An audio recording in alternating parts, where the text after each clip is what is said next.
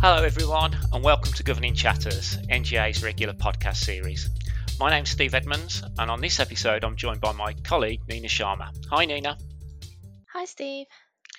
And Nina, I don't think we've done a podcast together before, so I'm pleased we, we have this opportunity now and that we have this opportunity to discuss something that we take a close interest in, and I know that many governing boards do, uh, and that's that's the role of technology uh, or ed tech, if you like, in our in our schools and, and how it's utilised to benefit what we want to achieve for our for our children and young people. So lots for us to get into uh, and, and unpick, certainly from a governing perspective, uh, because boards have a role in ensuring that uh, edtech uh, and the use of edtech in schools fits fits our strategy, whether that's for improving teaching and learning, or providing a curriculum for the future, or, or, or collaborating with, with our communities and building those links.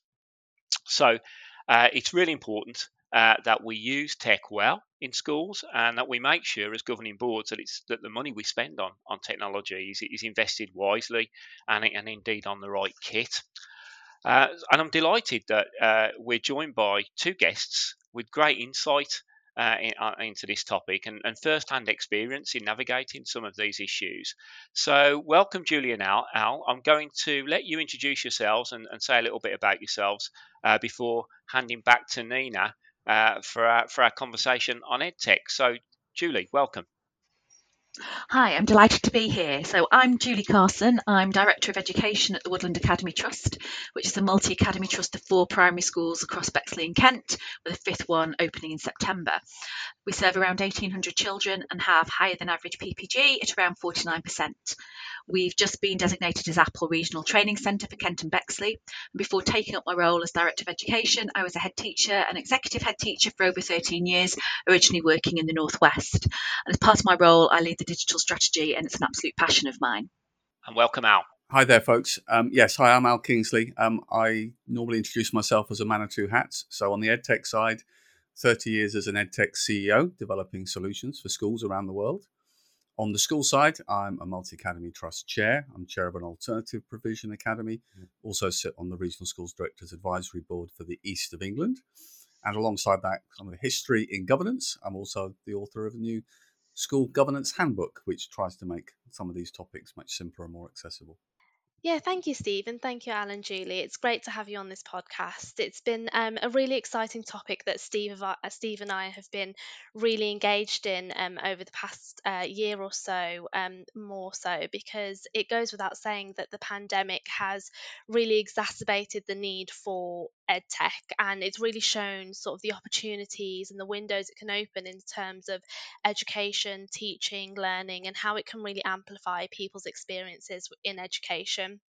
And I think it goes without saying that um, there was a real spotlight placed during the start of COVID um, that really showed the just the sheer number of pupils and families who don't have access to technology that didn't have access to wi-fi um, to engage in that learning that you know should be a basic right um, in my opinion. I'll start with you julie. So how um, have you seen the most impact within your school using edtech and and what sort of monitoring um, have what sort of monitoring have you put in place Okay, certainly. We've seen it in quite a lot of different places. So um, we've seen improved collaboration from staff and pupils. So, for instance, staff will come together and work together on particular projects across the trust.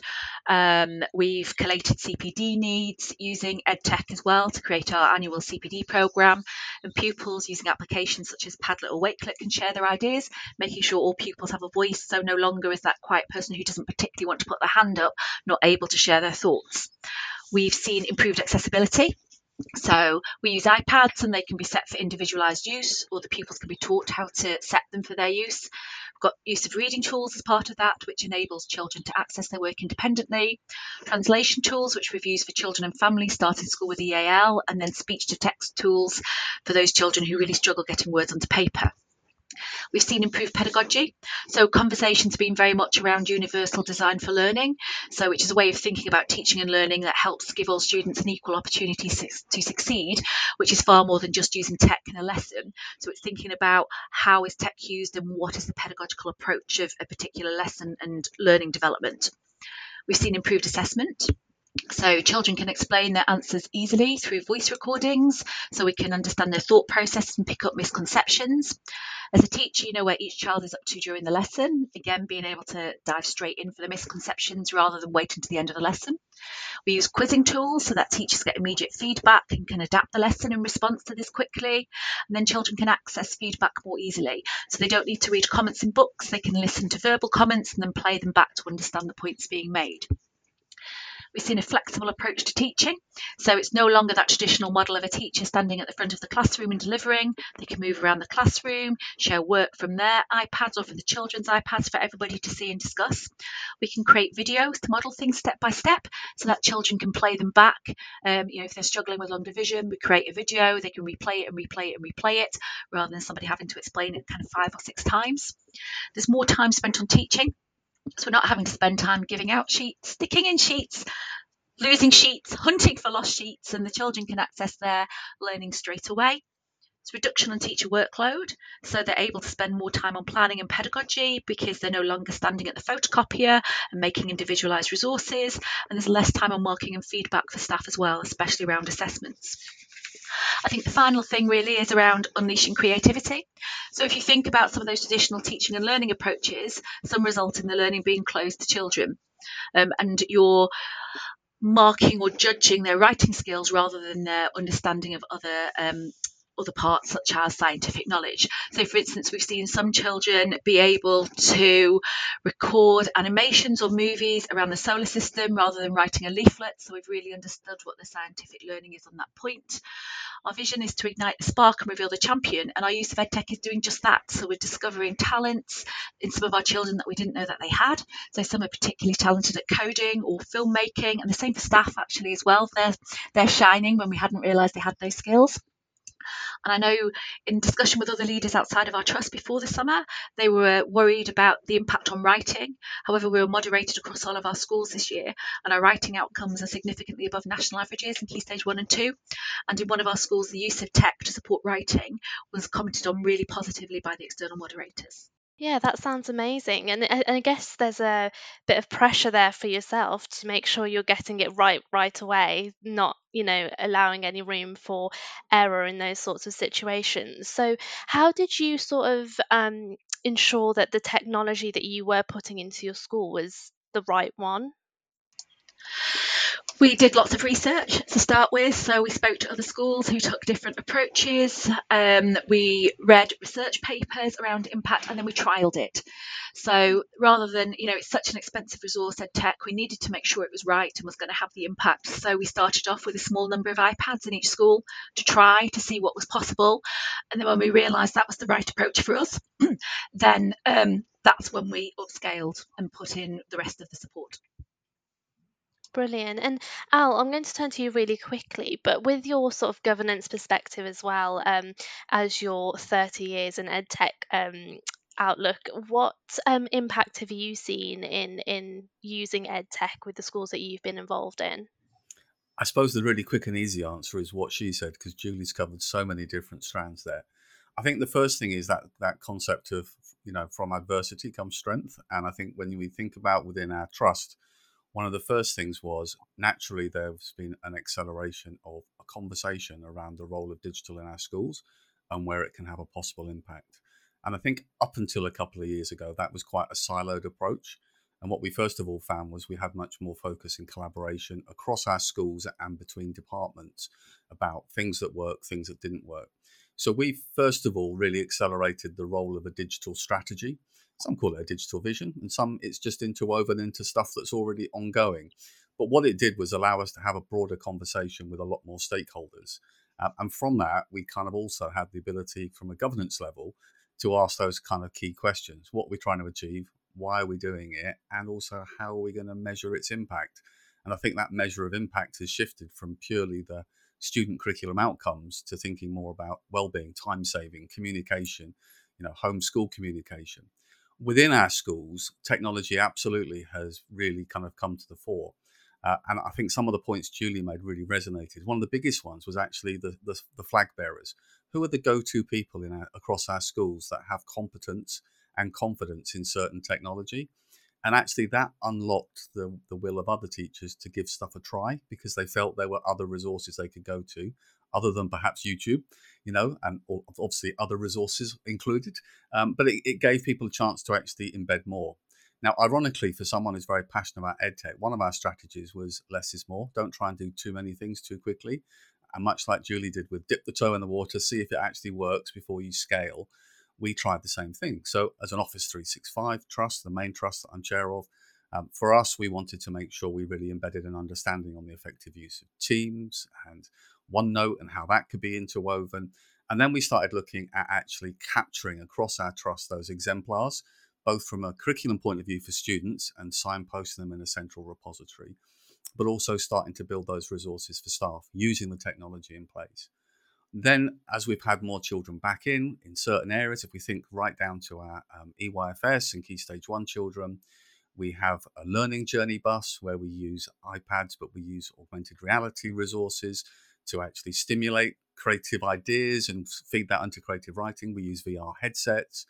Um, we use different tools that have allowed the capturing of student progress and activities both in the classroom, as we would do as part of EYFS, but also during lockdown for parents to capture and share back to the school observations of children's activities. May not have been directly aligned to the curriculum, but it allowed that kind of conduit of communication and feedback. For our older children across our all through or secondary schools within our MAT, um, we saw the role of AI based personalized learning apps that allowed children to develop, whether it was their math skills or their science skills, and really embed and stretch those more able learners, but take them back a few steps to kind of build some confidence for those otherwise. Not to replace teaching and learning, but to complement as another strand. Uh, the communication within the trust, I think, is huge. And I think many uh, trusts will share that actually one of the biggest benefits of technology has been to really improve that conduit between school and parents. And that started with parental training and familiarity with the tools that we use and how they impact. But you know, the anecdotal we'll we'll all say about how sometimes the online parents' evenings have been far better to manage in terms of time, engagement with hard to reach families, but also good for staff well-being in terms of managing that overhead. Um, but that same approach has allowed us to have much greater exposure of what we're doing, the tools we're using, and why we're doing them. Um, and I suppose in the context of here today as, as governors and trustees thinking about that oversight, actually bringing the narrative around digital and why we're doing things and, and what we're doing to the table, whereas perhaps previously it's been a bit of a you know an item seven on the agenda that we might get to, or it's been simply wrapped up in a signing off on a policy about you know technology or digital privacy and so on. So I think there's been huge areas, uh, but it's absolutely not been a competition to who's doing the most is by association doing the best. Yeah, I think that's really I think that's really interesting that that point you've just made about about governing oversight because I do sense um, that there is a a, change uh, a change in approach that boards are you know that boards are taking uh, now. I think it is more uh, they are taking a more strategic view. It is less oversight, and I think there are more strategic conversations about harnessing and unleashing the powers of tech. Uh, you know, to make teaching better, uh, learning more engaging, and, and improving outcomes all, all around, as as you say. But I, I still think it's probably because governance is a, a diverse activity. You know, we, we, we come from all sectors of society, and that's what we, we want to encourage. Uh, and not all of us, I'd, I'd, probably include myself in this. I have an interest in tech, but I'm not tech minded. I don't have a tech teaching background uh, either. Um, so I'm not sure I, am I'm, I'm one of those governors or trustees who feels really confident about testing the robustness of, of, of tech proposals and and, and uh, tech partners. So you got any tips for me, someone like me yeah. who really wants to engage but not quite sure at what level? Look, at a very high level, I don't think you need to have any technology skills to ask the questions of the what are we doing, why are we doing it, and how are we going to measure impact. In the same way, as you can come onto a governing body or a trust board with an experience in finance and still have an active role to play in school improvement. How can we help you? What are you doing? What does that mean? Why are we doing it that way? And I, I think you everybody has a voice to play. Now, we see some of the biggest challenges over the last couple of years have been about how children access technology. We've talked about, you know, the concerns over digital poverty, parental engagement and how parents can support keeping children safe online, the digital citizen am- angle. So I think there are there are a whole raft of questions as a governing body and particularly as a trust board, because as soon as we start talking digital strategy and that strategic word pops in, Well, that's very much the realm of our members and our trustees. We're talking strategically about digital as a, a lever, but actually, our whole school priorities and our trust priorities now might be also focused on staff retention. Well, digital isn't just about purely, although of course critically important, having an outcome and a, lever on children's outcomes, but it's also about allowing staff to work more effectively, freeing up time, making better visibility of data. So the questions around the technology we use, how do we know it's used effectively? You know, how do we know that's the right choices? How can we assist you? Have we seen any benefits from deployment of this? What's the feedback from staff? Are we happy that our parents understand the technology we use? And then from our personnel safeguarding stream, we might be saying, how do we know we're taking appropriate steps, you know, under KCSIE and beyond about keeping our children safe with the technology they're using? How are we finding, if we are, time to weave in that digital citizenship as part, because that's far more important than the tools to prevent, it's to actually educate. So I think there's there's a whole raft of questions without having a tech background that governing bodies can be raising and including as part of the conversation. Hopefully, just to be the support and enabler to the leadership team to do what they've already planned. Yeah, and it, we we talked about you you you were talking about there. Sorry, the um, the importance of, of having a you know some more holistic view, not just focusing entirely on on on the, the unleashing tech in in the classroom. And mm.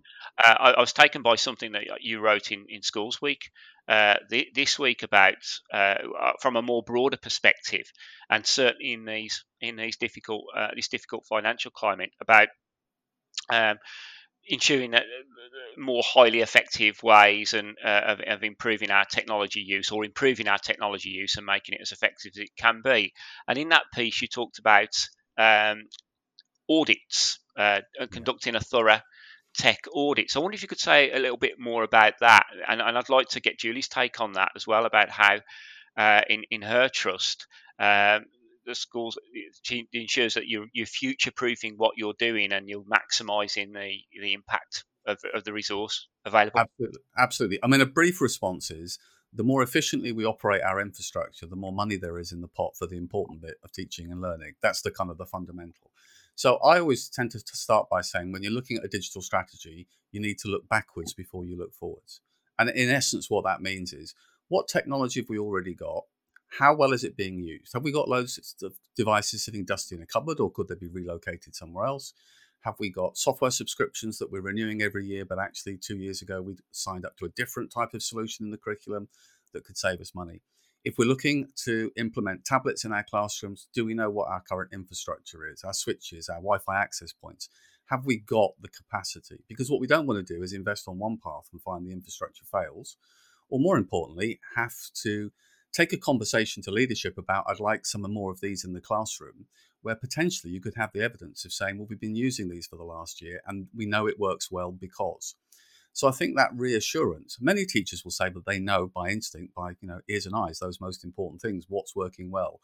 But the audit of all those devices gives us a sight of knowing which areas we could build on, but also understanding what the upcoming cost implications might be.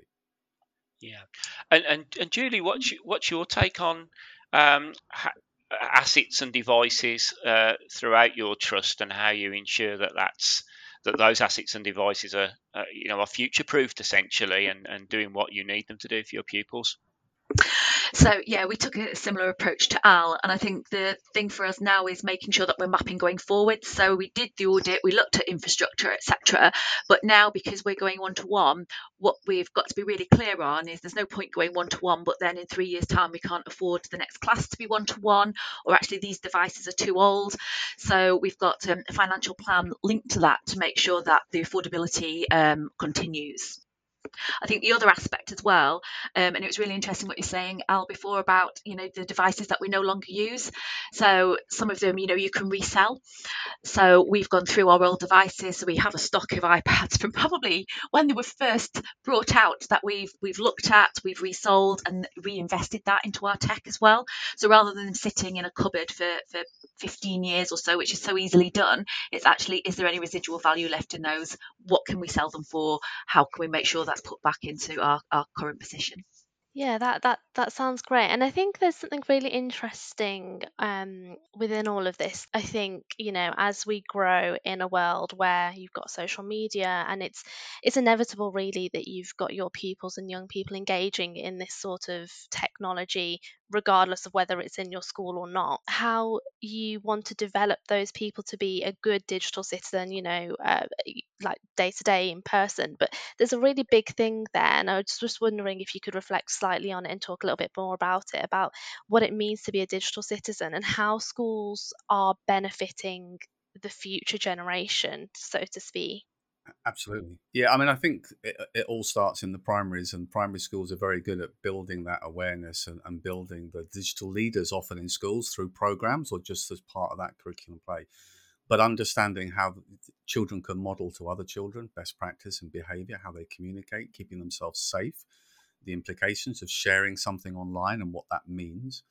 I think as we get older and we think, and I often talk about from a secondary perspective, you know, the last few years we've had these perfect examples, whether it's that B Brexit word or whether it's elections in North America, where we need to actually educate young people about actually the skills to question the validity of information, the source of information, but also to model how they communicate. A term that's often referenced talking about this topic is digital inhibition, which roughly translates to when we communicate online, many people tend to act in a way very different to the way they might do face to face. So, teaching and modeling and understanding around how we communicate online and the bigger implications of data privacy, that ripple effect, the, the concerns there's been about digital online bullying. There are so many strands. And of course, things like KCSIE give us the guidelines in terms of the tools and measures to put in place to keep our children safe online. But I would always argue the most important tool is education rather than the tool that filters. So, you know, most schools are very aware of this. As always, the usual pressure and challenge is the time to squeeze all these different strands into an ever growing curriculum breadth. Um, but I think it all starts at primaries, and many are, are, absolutely already flying the flag in terms of we add more technology, therefore we've got to add greater emphasis on keeping children safe with it. Yeah, absolutely. And I think um, comes off of that is how you've spoken about engagement with stakeholders as well. I know there's lots of elements that play a part, but Julie, could you sh- sort of share about how your experiences of getting stakeholder buy-in, more so parents, um, buy-in in on te- ed tech, considering you know things like safeguarding and, and mental health concerns with technology, as well as sort of the educational element of of that. Yes, so we've involved our parents right from the start of the journey. So, right from that first trial, we explained to parents what we were doing. We held drop ins for them to come and have a look. We invited them into the classroom so they could see the benefits of the um, ed tech being used on their children's learning. We did workshops for them as well. So, I think one of the barriers with some of our parents was they didn't know how to use an iPad. So, you know, you straight away have that fear. You were saying, Al, before about that inhibition as well. If you don't understand it, you don't want to use it and then you, you're worried about it. So we did workshops right from the basics up to the more kind of complex things about your child's using GarageBand at the moment. Let's do a workshop for you so that you can have a go and have those conversations with them. Um, we've signposted to things like our Apple Store and some of the classes that they put on for children and parents as well, which we've had some great involvement in with some of our parents. We're very lucky because we're right near Bluewater actually, so um, it's quite easy to access for some of our parents.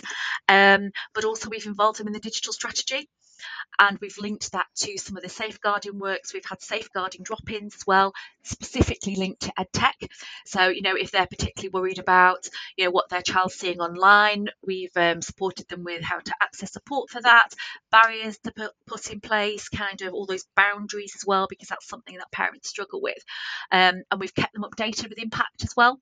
So, you know, we've had this trial, this has been the impact. We're extending this, this has been the impact. And I think just the passion from the children when you talk to them about EdTech as well, and they take that home and they see some of the amazing things that they do, has really supported our parents in the accessibility side. Do you know that's um, that is so uh, inspiring, really, to to see how uh, you're thinking you've been you're thinking strategically and you're taking an approach that that helps parents have that clear understanding of not only what the what the tech is and how it's used, but also the expectations uh, that you have of pupils and how you're helping and supporting them to be the best that they can be. And, and that engagement can only you know can only benefit, can't it? Not just the not just the pupils, but the wider community as well.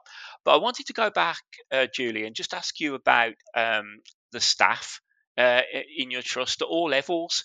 Um, because you, you you spoke earlier about you know just the impact that tech has had on them, not ter- not just in terms of reducing their workload, which is something that all of us governing, you know, are very um, much uh, preoccupied by. You know, it's a, it's, a big issue for us ensuring that, that, staff workload is sustainable, but also building the confidence uh, and, and, skills of staff as well. And I, I think it's well, it, you know, it's well known. It's an established narrative that. Uh, within a, a large organisation like a trust or you know a, a school, uh, there will be inevitably differences in, in, in staff confidence and capability when it comes to using tech. Um, and that's that must be a challenge in terms of structuring and delivering CPD and, and, and, and ensuring that has the impact.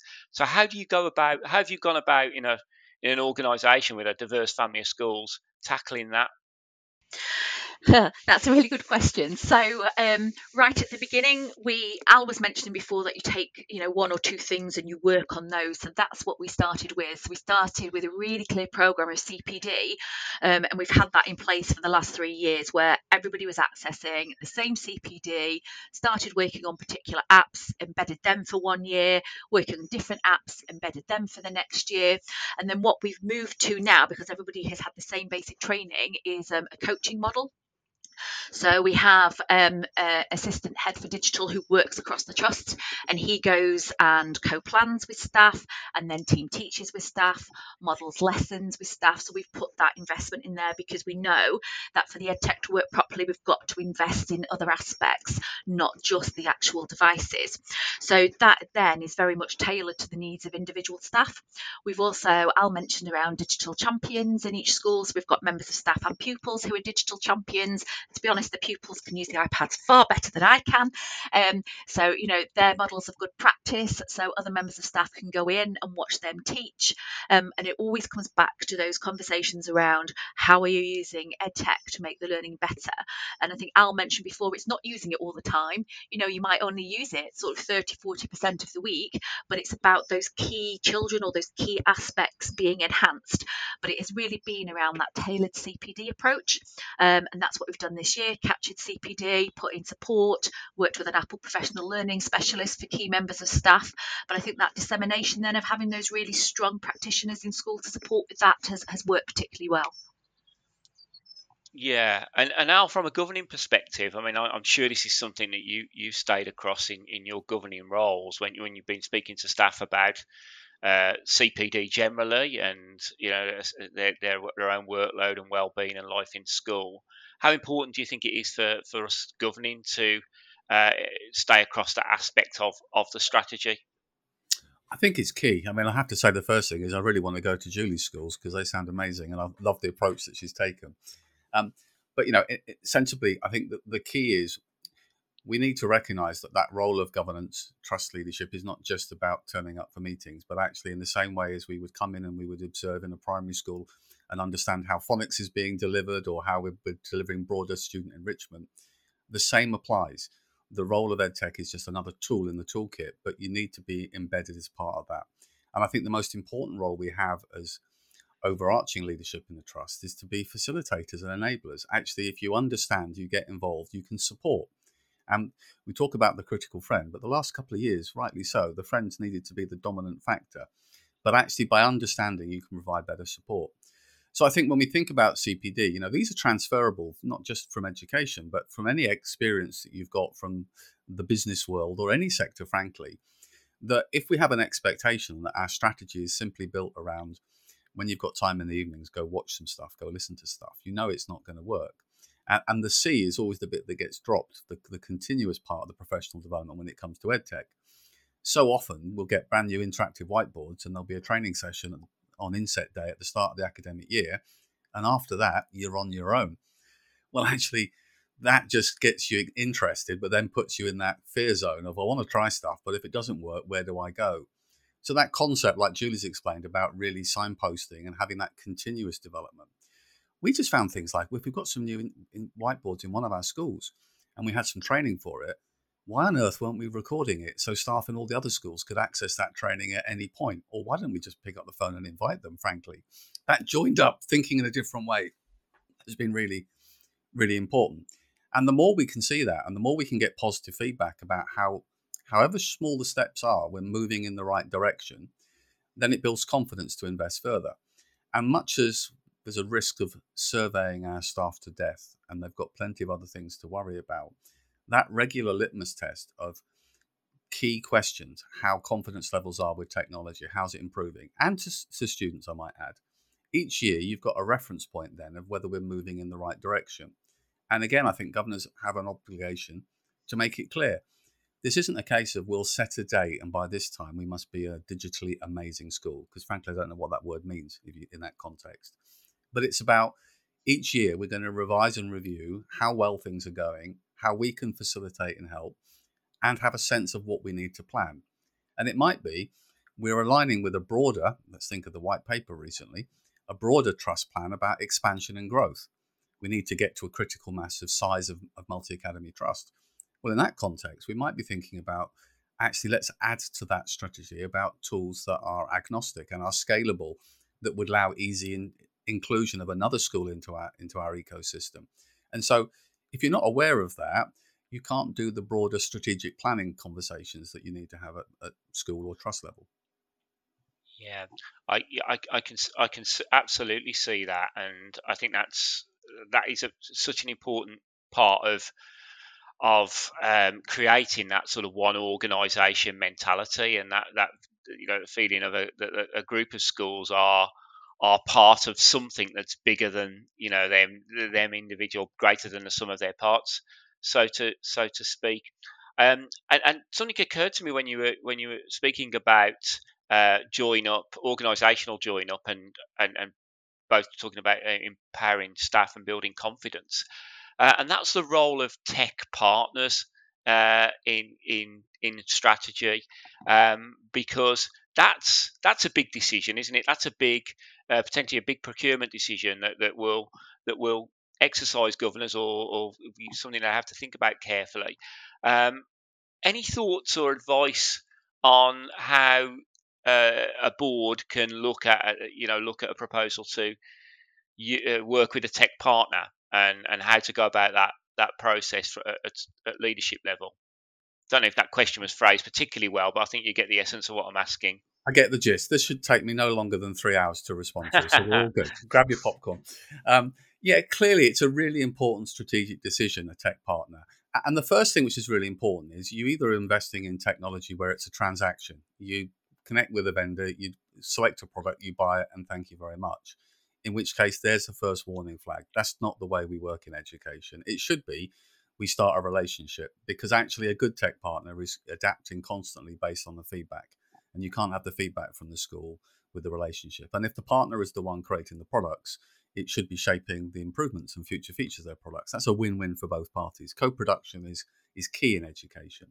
What I always say is when we're looking at big solutions and additions into schools, we need to follow. I often share a rubric, and I won't go into all the steps, but basically split into two halves. There is the consideration from a technology perspective, and there's a consideration from a curriculum and pedagogy perspective. And of course, it's weighted differently depending on the kind of solution. So, from a tech perspective, we're going to be thinking about that technology. How does it align with our current infrastructure, our devices that we use? But also, is it sufficiently agnostic that it would allow us to scale as we look at potentially adding new solutions? We might then be asking about making sure that it, what are the implications on our current infrastructure? Are we making a commitment for some great devices or software or a change of MIS? But actually, in doing so, we've got the new hidden costs of our infrastructure. We'll also be thinking about privacy policy, governance. We'll be thinking about whether we're is this new tech partner based in Mongolia, and does there any considerations about data storage and implications of that? We might also be thinking about that integration. So in America, we often use the term rostering. Here in the UK, we'll be thinking about how we do our student enrollment. Are we joining up to new systems that are going to create another manual level of maintaining student information up to date, given we have often lots of in year, as often turns out in week movement with student cohorts. And then in parallel, we've got that that pedagogy, that curriculum side, which is does do the solutions being offered actually align with our curriculum? Um, have we actually reviewed the content to be appropriate? A big one, which sadly often occurs, is have we not already got something that does this? And if we don't check, we want to make sure that at the very least we unsubscribe from the other one. That's where often hidden costs are.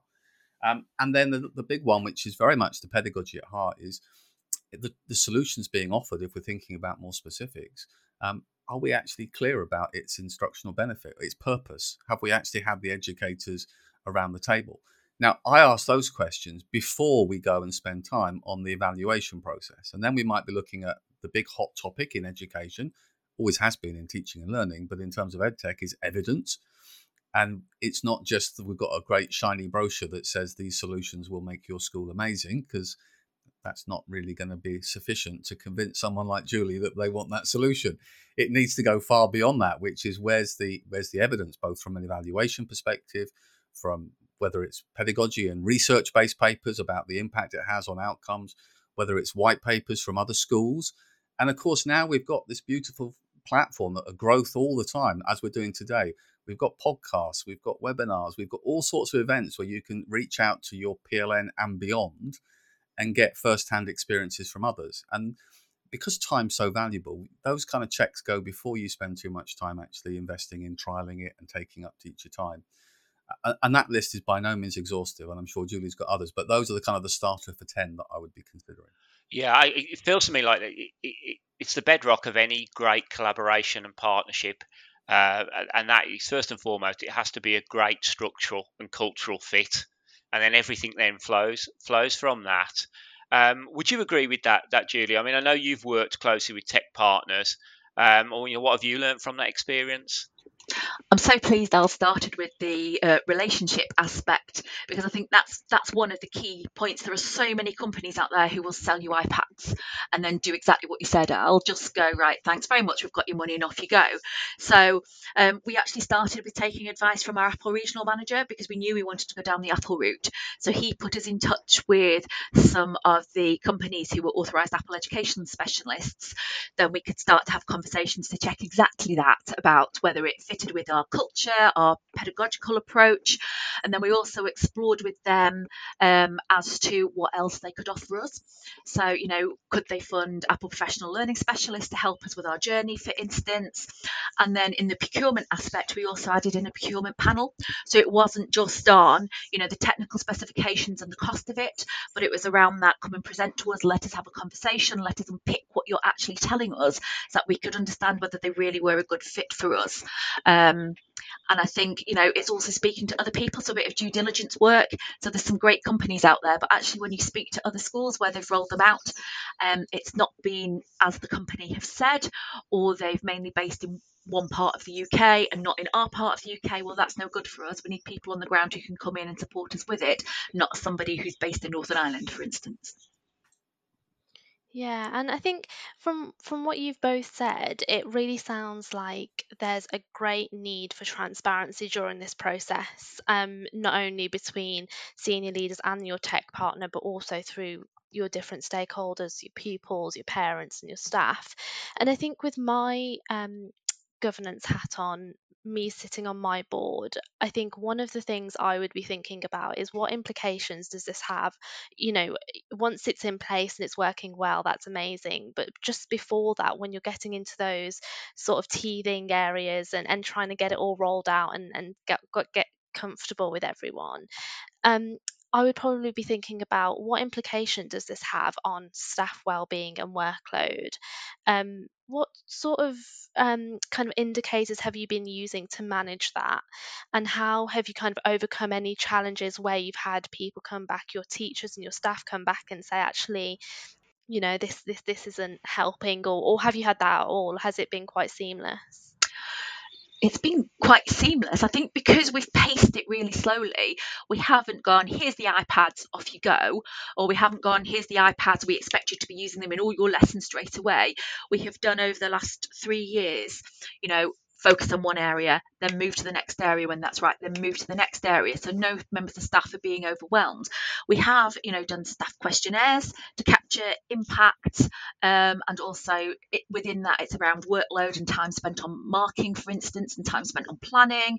We've also had those on the ground conversations because we're a small trust of four schools, and there's a member of staff who particularly leads this, who's in every, who's in every school, you know, frequently.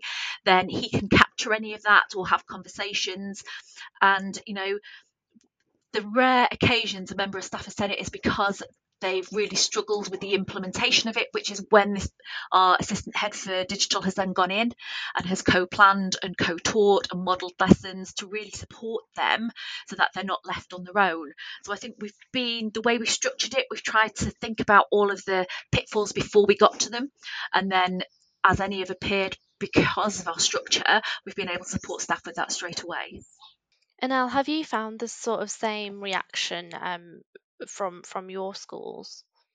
Yes, I think so. I think the, the key one I always think when we're talking about how we make sure we get everybody on board and we and we focus about well-being uh, uh, and just frankly confidence. Mm. Um, you know, one of the things is we shouldn't be scared of technology. I think whenever I've started conversations around edtech, for a lot of people, there's that imposter syndrome. You know, it, it's either the realm of the techie or it's the realm of the teacher. And in reality, these conversations are joined up. There's different strands and different viewpoints. So actually, um, whereas perhaps you might find sometimes there's a, there's a natural persuasion for the for the IT manager, the network manager to start the conversation in a very technical way. Lots of this is very simple, and actually, if you dumb it down to the simplest components, then everybody can be on board with that. Um, I've always found that actually, the more people who are involved in the conversation, and the more people that you can actually share uh, the, the, the logic of what we're trying to achieve and why we're doing it. Then, like any project, you bring people along on the journey rather than surprise them or drag them along with it. And I think that's what leaders always have the biggest challenge is the amount of, of signposting and time they can spend to really make sure that everyone feels like they've been listened to and they understand where we're trying to go collectively as a school or a trust you know and that includes of course you know the, the, the, parental engagement that understanding the more we get stakeholders it's always going to be a more productive process. And that starts, I think, with governance being very clear to support the leadership with that. Yeah, I I think that's a that's a really important that's a really important message. Um, this is a conversation that we could just continue, I think, for, for hours and hours. But um, I I think as we but as we draw uh, to a close with, with, with the time that's available, I, I wanted to ask you both really if you had any sort of final thoughts on uh, the board from a governing board perspective on on how best to engage uh, in this agenda, but also um, where you think uh, the biggest opportunities will be uh, for our schools in the next two, three, five years, looking ahead um, to get uh, the the best out of tech to uh, and provide sort of transformative solutions, whether that's uh, to meet challenges or to um, achieve strategic objectives. Because you know the one thing we do know for sure is that you know tech technology is constantly evolving, it's constantly changing, um, and and with that brings opportunities. So I wonder if you you know if you've had if you've thought about that and reflected on that. So I'll start with you, you Al, because I can see you're you're you're, you're nodding away there. So I suggest you, you might have uh, thought about you know what the next two or three years looks like and what the role we can play as boards. I think across education, we can say the next few years is full of opportunities and full of challenges, and finding the yin and the yang on those two is really difficult. The immediate opportunity, or potentially you could call it risk, is that we lose the muscle memory. We lose that focus around the effective use of digital and slide back to a pre-pandemic position where it's it's an emergency tool rather than naturally interwoven into the fabric of our teaching and learning. I think if we move forward, we can either look at technology as a way to help mitigate through economies of scales and efficiency some of the operational costs of our schools and multi-academy trusts and given financial pressures that might help keep a little bit more i think strategically one of the biggest challenges we have in our schools and MATs is actually staff recruitment and retention. And so we are fools if we don't consider how technology can help lighten the load for our teaching workforce. And there's lots of examples already being shared today, but all of those strands are important when we start building those marginal gains for us as, as, a trust. And then the final bit is absolutely do what we're doing today and, and others are doing, which is uh, to continue your digital journey. Don't always just look inwards, look outwards, listen to others, find out other best practice, other schools that are doing amazing things, and do what schools do best, which is share. Indeed, indeed. Julie. I think um, for us, and Al was just mentioning about um, teacher recruitment and retention, the biggest opportunities is about getting into ITT, so initial teacher training, and sharing what you're doing. So that will help with recruitment. And we found that we've worked with University of Greenwich, so we've had um, more staff apply for any of our roles this year. So being able to shape our future generations of teachers is is really key. And I think someone shared with me as well the most dangerous quote in education, which is we've always done it that way. So it's stopping and thinking about why are we doing it that way? How are we going to change it? What's the best way of impacting? And that's something that governors can really play a key role in as we're moving forward with this. Yeah, what a lovely what a lovely way to end. And I think what what I've got from this conversation more than anything else is just a you know a real um, feel for the ambition uh, that that you both have uh, for for for the schools that you work with and you're involved in, and, and for the for the children and young people uh, and the communities the communities that you serve. But more than that, um, how you're uh, thinking about uh, edtech uh, in those terms. Uh, you're thinking, you know, your first your first thought is actually how can how how can we maximise the use of, of tech to benefit our pupils, our young people, uh, our communities as a first principle. And I think it goes back to something you were saying earlier, Al, about actually for those of us who govern who perhaps feel a little bit daunted by this topic because of the you know the technical aspect of it and uh, the constant change, particularly those of us who are a little older. Uh, I'll put that out there. Um, it's it, it's really great that you brought us, you know, back in, in, into those first, back to those first principles, and have uh, have challenged us really to to think strategically about making the most of those opportunities. So I thank you uh, both for your time uh, and, and for your great insight. It's been it's been wonderful talking to you. Uh, it's been great having you with me as well, Nina. Um, and, and enjoy. Let's hope we don't. Let's hope we don't make this the last podcast we do together. Let's hope we uh, we do another one uh, together soon. Um, but uh, thanks, thanks everyone, and and and thank you to everyone uh, listening who's, who's, joined us. I hope that uh, if nothing else, we've inspired you at a future governing board meeting to open up a conversation about uh, how your schools and trusts are using technology uh, and making the most of it uh, for, uh, for, what we want for our children and young people. So, thanks for joining us on Governing Matters, and we look forward to joining you again soon. Bye.